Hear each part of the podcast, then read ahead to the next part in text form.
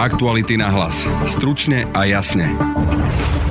Organizátori protestov za slušné Slovensko budú mať pred prezidentskými voľbami kampaň, vrátane diskusí s občanmi po celom Slovensku. Aby volili jasne proeurópskeho kandidáta, ktorý sa hlási k demokratickým hodnotám, odmieta konšpirácie a klamstvá. Národná kriminálna agentúra začala vyšetrovať vydieranie prezidenta Andreja Kisku v prípade, kde ho mal Robert Fico cez Bel Bugára žiadať o vymenovanie za predsedu ústavného súdu a vyhrážať sa bojom proti prezidentovi, ak sa tak nestane. O Andrejovi Kiskovi a Robertovi Ficovi a o financovaní ich kampaní som sa rozprával so šéfom Transparency International Slovensko Gabrielom Šípošom. Ak je to pravda, tak je to ukážkové zneužitie moci. A šéfom investigatívy Aktualit Marekom Vagovičom. Andrej Kiska si to vlastne celé zaplatil sám, tak pri smere a možno aj iných stranách a kandidátok minulosti sme nemali tú istotu, že to boli ich peniaze. To je asi ten základný rozdiel. Počúvate podcast Aktuality na hlas. Moje meno je Peter Hanák. Podľa organizátorov protestov za Slovensko sa dá trvalá zmena dosiahnuť len voľbami, preto budú v najbližších dvoch týždňoch cestovať po Slovensku a diskutovať s ľuďmi, hlavne o prezidentských voľbách. Idú aj do menších miest. Vypočujte si krátky zostrih z ich briefingu. Prvý hlas patrí Jurajovi Šaligovi. Je dôležité voliť prezidenta alebo prezidentku, ktorá je jasne proeurópska alebo proeurópsky kandidát, ktorý vyznáva demokratické hodnoty, odmieta konšpirácie, odmieta nenávisť, nevyznáva alebo nehlási sa k neofašizmu a podobne. Elka povie pár slov o tom, Eva Lavríková, ako sme vyberali tú trasu a prečo vlastne ideme do tých všetkých miest, kde budeme. Sme vyberali tie mesta podľa toho, kde je nízka volebná účasť, takisto kde boli preferencie napríklad fašistických strán a kde vnímame veľmi veľkú potrebu práve dialogov o demokratickom smerovaní našej krajiny a o dôležitosti volieb ako takých. Súčasťou tej cesty po Slovensku budú aj diskusie a o nich uh, vám povie Táňa Sedláková. Tie diskusie sa uskutočnia v 12 mestách od dneska Levíc až po budúci týždeň v sobotu v nedelu v Bratislave. Nás teraz čaká prvý mesiac taká južná trasa od Bratislavy po Humenné. Tešíme sa na študentov v Tisovci, ktorí sa postavili fašistom. Našim cieľom je naozaj mobilizovať ľudí k tomu, aby išli voliť v prezidentských voľbách aby volili jasne proeurópskeho kandidáta, ktorý sa hlási k demokratickým hodnotám, odmieta konšpirácie a klamstvá rovnako chcel by som veľmi jasne povedať, že naša cesta nie je cestou alebo nejakou kampaňou za jedného konkrétneho kandidáta. Naša iniciatíva pred prvým kolom prezidentských volieb nebude podporovať konkrétneho kandidáta. Jasne aj na námestí sme sa vymedzili voči kandidátom, ktorých odmietame. Na námestiach odmietli menovite Štefana Harabina a Mariana Kotlebu. Podľa prezidenta Andreja Kisku ho Robert Fico vydieral, že ak mu odmietne prislúbiť vymenovanie za predsedu ústavného súdu, začne sa voči nemu útočná kampaň. A deň potom, čo Robert Fico oznámil, že nebude kandidovať, policia obvinila konateľa Kiskovej firmy z daňového podvodu. Malo ísť o dane z peňazí na kampaň, hoci nie na oficiálnu prezidentskú kampaň podľa zákona a s obmedzeniami a finančnými limitmi, ale na propagáciu Andreja Kisku ako osoby, ktorá sa začala rok pred voľbami. V štúdiu mám teraz šéfa investigatívneho týmu Aktuál aktualit Mareka Vagoviča. Vítaj. Dobrý deň. Marek, financovanie kampani prinieslo už viaceré kauzy. Je Andrej Kiska v tomto niečím výnimočný, alebo je obchádzanie pravidiel kampane národný šport? Určite nie je. Mňa zaráža a prekvapuje, že týmto spôsobom na ňo útočí práve Robert Fico. Ja si veľmi dobre pamätám ako novinár kampaň Smeru v roku 2002. To bola ich prvá veľká kampaň do parlamentných volie podľa mojich vtedajších zistení stála zhruba 250 miliónov korún, hoci limit vtedy bol 12 miliónov korún. Podľa Bohumila Hanzela, zakladateľa Smeru, to bolo ešte o desiatky miliónov viac, zhruba 284 miliónov korún. Aj iné strany mali vtedy nákladnú kampaň SDK, ANO, bolo to niekde na úrovni 100 miliónov. Pričom tá kampaň Smeru bola podozrivá tým, že v tom čase už boli so smerom spájaní rôzni oligarchovia, investori, sponzori, Čiže je dosť e, veľký predpoklad a tak sme o tom vtedy aj písali, že tá kampaň e, nebola financovaná úplne transparentným spôsobom. To je ten známy prípad, keď Robert Fico mal zháňať peniaze na kampaň vlastnou hlavou, to ako si to opísal v knihe?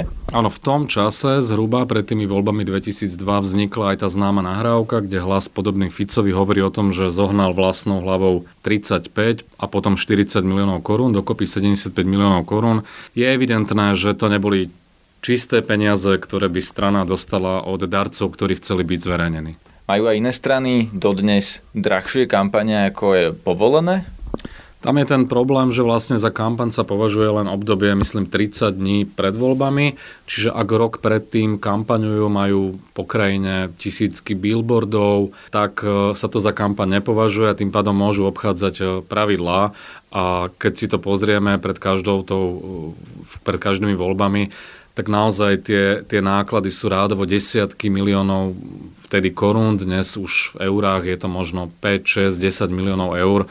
Čiže obchádzajú to strany a určite to nie je len smer. Sú to v zásade asi väčšina stran týmto spôsobom obchádza tie limity. Čo sa týka Andreja Kisku, e, spôsob, akým si platil tú kampaň, ako to bolo neskôr zúčtované daňovo, určite vyvoláva pochybnosti. E, rozdiel je ale možno v tom, že pokým Andrej Kiska si to vlastne celé zaplatil sám, tak pri smere a možno aj iných stranách a kandidátok minulosti sme nemali tú istotu, že to boli ich peniaze. To je asi ten základný rozdiel. Koho to boli peniaze? No v prípade Smeru to boli z veľkej pravdepodobnosti peniaze akcionárov strany, ktorí sú s ňou dlhodobo spájani, je ich e, zhruba 5, medzičasom sa tie pozície nejako menili. Tí ľudia nikdy neboli oficiálne priznaní, ale je zjavné, že, že Smer nezískal tie peniaze klasicky od svojich e, bežných sponzorov, ktorí boli zverejnení vo výročných správach. To je ten problém. Oficiálne sú kampane Smeru financované z príspevkov, ktoré strana dostáva za volebný zisk. To znamená, že, že vlastne v Smer má peniaze na kampaň oficiálne a čisté z našich daní, lebo my všetci sa skladáme na štátny rozpočet a ten posiela peniaze stranám na základe toho, koľko získajú percent. Zároveň Robert Fico hovorí, že nemal rovnakú štartovaciu čiaru v roku 2014 ako Andrej Kiska, alebo Andrejovi Kiskovi platila tú kampaň firma. Ako to vidíš? Tak áno, teraz už posledné roky má smer primárne peniaze na kampaň zo štátneho rozpočtu, lebo získal nejaký počet hlasov, je to dominantná strana. Ale v tom roku 2002, kedy ešte nemali peniaze zo štátneho rozpočtu, tie peniaze získaval iným spôsobom, veľmi netransparentným.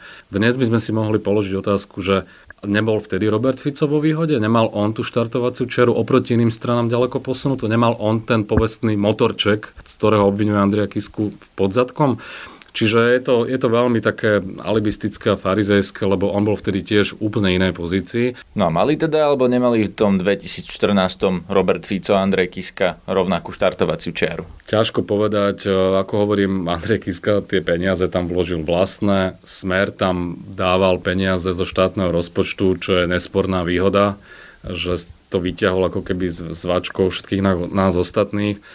Ak ju aj nemal, tak je to len problém Smeru proste mali dať do tej kampane toľko, koľko e, uznali závodné. Ale druhá vec je, že naozaj spôsob, akým Andrej Kiska tie peniaze zdanil a tie následné problémy s vyšetrovaním, ktoré nastali, je, sú jeho naozaj chybou a tu by mal naďalej presvedčivo sa snažiť vysvetliť akými pravidlami sa riadi kampaň a či si môže kandidát na prezidenta zaplatiť kampaň pre svoju osobu mimo oficiálnej kampane, napríklad rok pred voľbami, som sa pýtal šéfa slovenskej pobočky Transparency International Gabriela Šípoša. Tento rok prvýkrát máme trošku iné pravidlá. Povinné sú transparentné účty. Všetci kandidáti čokoľvek vlastne platia. Musia všetko financovať cez účet, musia tam byť všetky dary, ale aj všetky výdavky. Druhá... Keď hovoríte, že to je prvýkrát, to znamená, že v 2014 to neplatilo, že? Aké boli pravidla vtedy?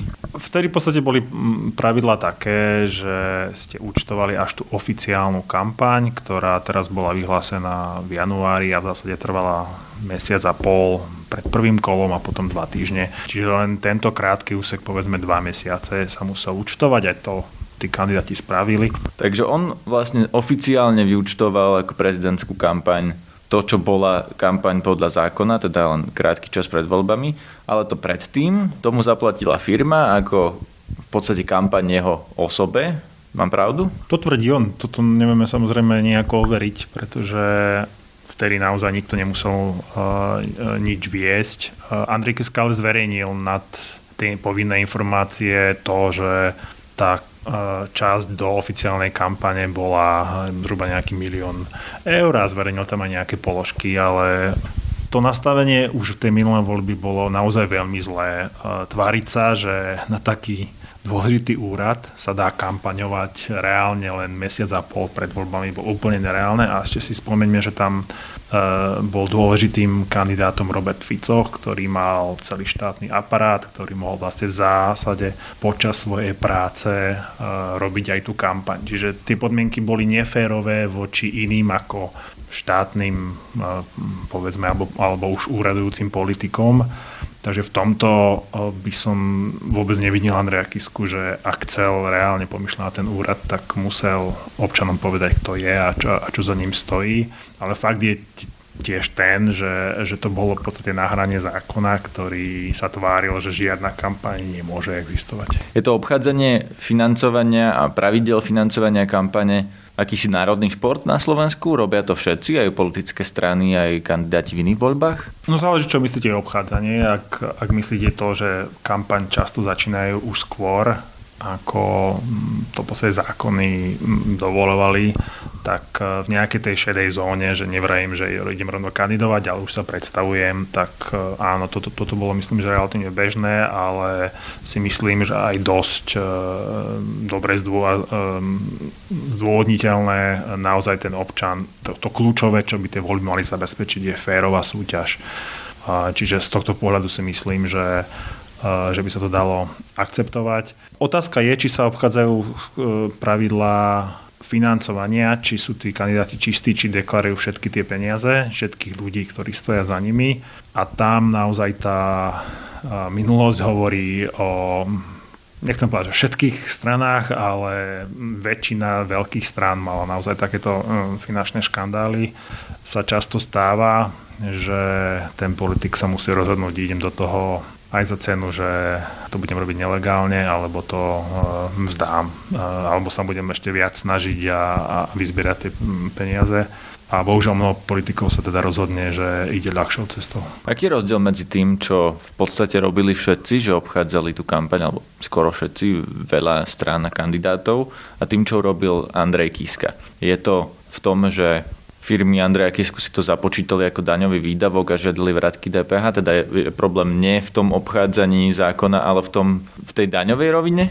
Áno, u mňa, u mňa Andrej Kiska nie je v tej skupine uh, politikov alebo ašpirujúcich politikov, ktorí uh, by ohýbali ten volebný zákon a nejako narúšali um, poctivú verejnú súťaž. Uh, nie, on, uh, ten prípad s vratkami o tom, že pokúsil sa akože časť tých nákladov ako keby mm, ušetriť e, cez dane, ale to nejako nekrivilo e, oficiálnu kampaň, ako vravím, e, bol asi najmenej známym kandidátom v tom čase proti tým ostatným politikom, tým veľkým hráčom. Si myslím, že to mal najťažšie z pohľadu toho, aby vôbec ukázal občanom, že kto je a akú víziu má na ten úrad.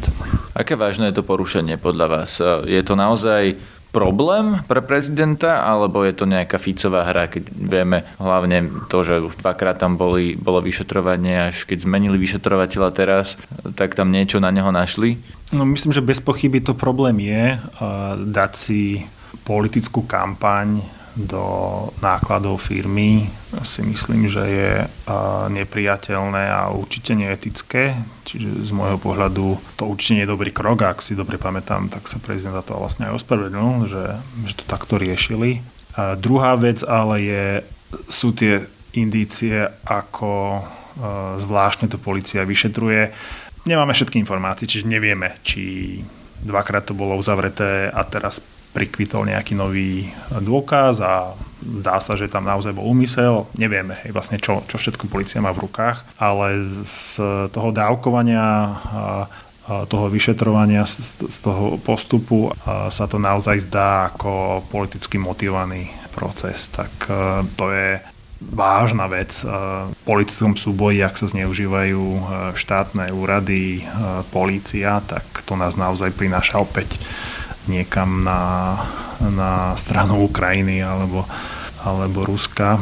Čiže toto samo o sebe je, je veľmi vážna vec. Čo by bolo spravodlivé riešenie takéto situácie podľa vás?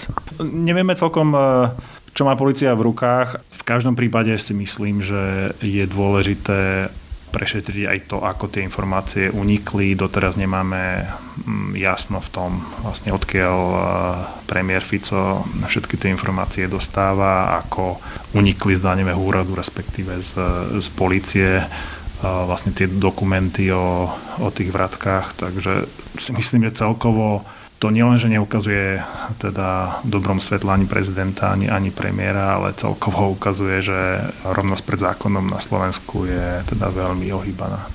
Ako to myslíte? Myslím to tak, že ak tí, ktorí sú pri moci, potrebujú na niekoho niečo vyťahnuť alebo pritlačiť na niekoho, prezident naznačuje že ten cieľ mal byť, aby sa premiér bývalý teda dostal k, k funkcii predsedu ústavného súdu, tak toto je ak je to pravda, tak je to ukážkové zneužitie moci. A to, toto pre mňa by bolo asi najhoršie zo všetkého, že je možné, že proste ten zákon sa ohýba, aj výkon vlastne tej moci sa ohýba tak podľa toho, e, čo, k tomu, čo, čo komu mocensky vyhovuje. To by bola najhoršia správa asi z, z tej dnešnej situácie. To je z dnešného podcastu všetko. Pustite si nás opäť zajtra cez podcastové aplikácie alebo na našom webe. Nájdete nás aj na facebookovej stránke podcasty Aktuality.sk. Na dnešnej relácii spolupracovali Marek Vagovič a Petra Mikulajčíková. Zdraví vás Peter Hanák. Aktuality na hlas. Stručne a jasne.